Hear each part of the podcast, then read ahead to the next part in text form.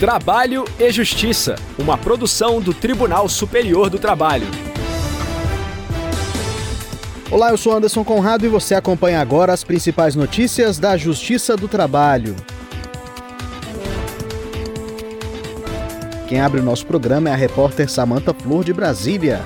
Dispensa de trabalhadora com nanismo é considerada discriminatória. Em nosso giro pelos regionais, a repórter Lucineide Pimentel traz informações diretamente do Tribunal Regional do Trabalho, da terceira região, em Minas Gerais. Mantida a justa causa de trabalhadora de telemarketing que pediu afastamento médico, mas publicou fotos no Facebook em eventos em São Paulo. E hoje é dia do quadro Boato ou Fato Vamos saber se uma sentença trabalhista favorável pode representar aumento no valor da aposentadoria. Se liga, o Trabalho e Justiça já está no ar. Uma trabalhadora com nanismo deve receber indenização por dano moral do SESC de São Borja, no Rio Grande do Sul. A repórter Samanta Flor acompanhou o julgamento e conta os detalhes da decisão. A trabalhadora tem acondroplasia, uma síndrome genética relacionada ao nanismo. Na ação, informou que foi contratada como atendente e que se submeteu a uma cirurgia na coluna em setembro de 2018. Por esse motivo, ficou afastada por oito meses e, ao retornar ao trabalho, foi informada da dispensa. Segundo a profissional, a empresa sabia da condição de saúde dela e a dispensa seria discriminatória em razão do nanismo. Por isso, pediu a anulação da rescisão do contrato e a reintegração ao emprego. Além disso, solicitou o pagamento de indenização por danos morais. Segundo a trabalhadora, o mobiliário não era adequado, obrigando-a a ficar com as pernas penduradas e manter a postura prejudicial à saúde. Na contestação, o SESC disse que a atendente foi contratada para a vaga de pessoa com deficiência, condição que era conhecida desde a admissão. Sustentou que, se houvesse discriminação, haveria alta rotatividade nos cargos submetidos à cota. Ainda segundo a instituição, ela estava apta para o trabalho ao retornar da licença, o que afastaria a alegação de que teria sido demitida pelas condições de saúde. Sobre os problemas médicos, alegou que se tratavam de alterações degenerativas. Com decisão desfavorável em primeira instância, a empregada interpôs recurso ao Tribunal Regional da Quarta Região. Para o TRT, o fato da dispensa ter ocorrido após o término do afastamento representou um indício de ato discriminatório.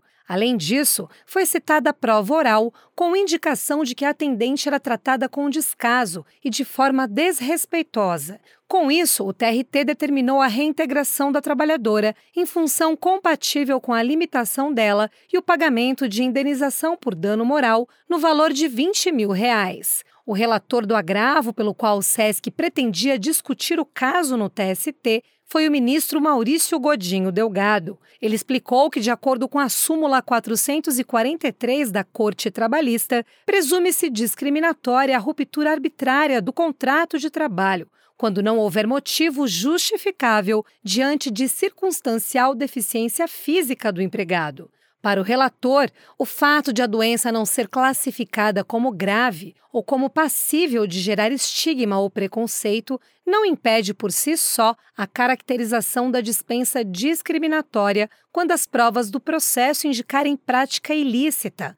Ele lembrou que a Convenção 159 da Organização Internacional do Trabalho, ratificada pelo Brasil, determina que o empregador adote medidas adequadas de reabilitação profissional Segundo o ministro, essas medidas não foram observadas, pois a trabalhadora foi dispensada tão logo retornou da licença. Por unanimidade, o recurso foi rejeitado, ficando mantida a condenação. O projeto Gente que Inspira foi criado pelo TST para dar visibilidade às experiências de vida e à atuação de quem ajuda a promover uma sociedade mais justa e igualitária. A ideia é destacar iniciativas e personalidades que valorizam a pluralidade e a diversidade, ou que integrem grupos sociais historicamente vulnerabilizados, como pessoas negras, idosos, com deficiência ou da população LGBTQIA. A primeira edição realça a atuação de mulheres inspiradoras, como a presidente do Supremo Tribunal Federal, ministra Rosa Weber. A ministra dos Povos Indígenas, Sônia Guajajara, a presidente de honra da Federação Nacional das Trabalhadoras Domésticas, Creuza Maria de Oliveira, e a desembargadora do Trabalho aposentada, Ana Acker. A solenidade será realizada nesta quinta-feira, 16 de março, às 11 horas da manhã, na sede do TST em Brasília. O evento também marcará a adesão do TST ao Pacto Nacional do Judiciário pelos Direitos Humanos, criado pelo Conselho Nacional de Justiça. As inscrições para o evento estão abertas e podem ser feitas em tst.jus.br. A programação também será transmitida ao vivo pelo canal do TST no YouTube. Giro pela Justiça do Trabalho. A Justiça do Trabalho manteve a dispensa por justa causa de uma ex-empregada de uma empresa de telemarketing de Belo Horizonte.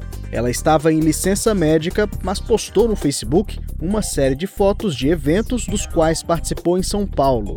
A repórter Lucineide Pimentel, diretamente do Tribunal Regional do Trabalho, da Terceira Região, traz mais informações sobre o caso.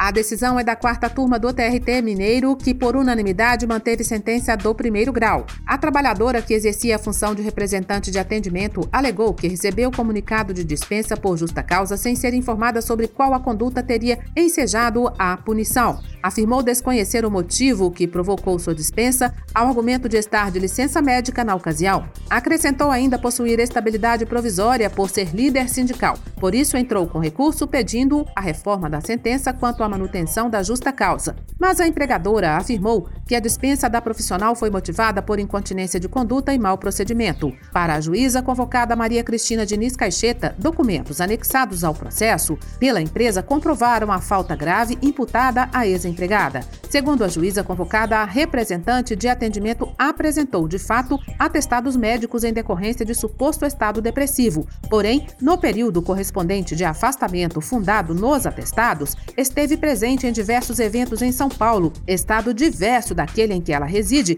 conforme fotos da página nas redes sociais da ex-empregada no Facebook. Aliás, ao revés do afirmado no apelo, as fotos não revelam o estado abatido da trabalhadora. Boato ou fato? Ai, Márcia, eu tô tão feliz. Orei no aplicativo do INSS e faltam só oito meses para me aposentar. Que maravilha, Glorinha. Vai poder aproveitar mais a casa, a companhia dos netos. Finalmente a recompensa por todos esses anos de trabalho. Isso mesmo. Inclusive, eu estava dando uma olhada e vou receber uns três salários mínimos de benefício. Como essa é mais ou menos a minha renda mensal, vai dar até para segurar as contas de casa quando eu me aposentar. Mas você não ganhou aquela ação na justiça contra o mercado? Eu lembro que você fazia um monte de hora extra e eles não quiseram te pagar o que te deviam e você entrou na justiça para garantir seus direitos. Como você ganhou a causa, acho que os valores devem ser considerados na hora de calcular sua aposentadoria. Sério? Eu não estava sabendo disso não, mulher. Já vou perguntar agora para o atendente da Previdência Social, porque eu quero ficar por dentro de tudo o quanto antes. Pois é, Glória, uma sentença trabalhista favorável pode representar aumento no valor da aposentadoria. Caso o trabalhador não informe a Previdência Social sobre uma ação trabalhista bem-sucedida, o Instituto Nacional do Seguro Social pode não considerar o ganho da ação no cálculo da aposentadoria. Para que o órgão tome ciência dos valores recebidos, é necessário fazer a averbação da sentença trabalhista, ou seja, apresentar ao INSS a cópia do processo em que se obteve êxito e solicitar na base cadastral o registro relativo ao período ganho na ação. As situações em que, mesmo tendo havido acordo trabalhista, é possível solicitar a revisão do cálculo da aposentadoria. Eu explico direitinho. Nesses casos, a incidência de contribuições para o INSS. Portanto, se houve ganho da causa, as verbas trabalhistas repercutem na definição do valor do benefício. A regra é válida para horas extras, diferenças salariais, adicionais de periculosidade e insalubridade, entre outros.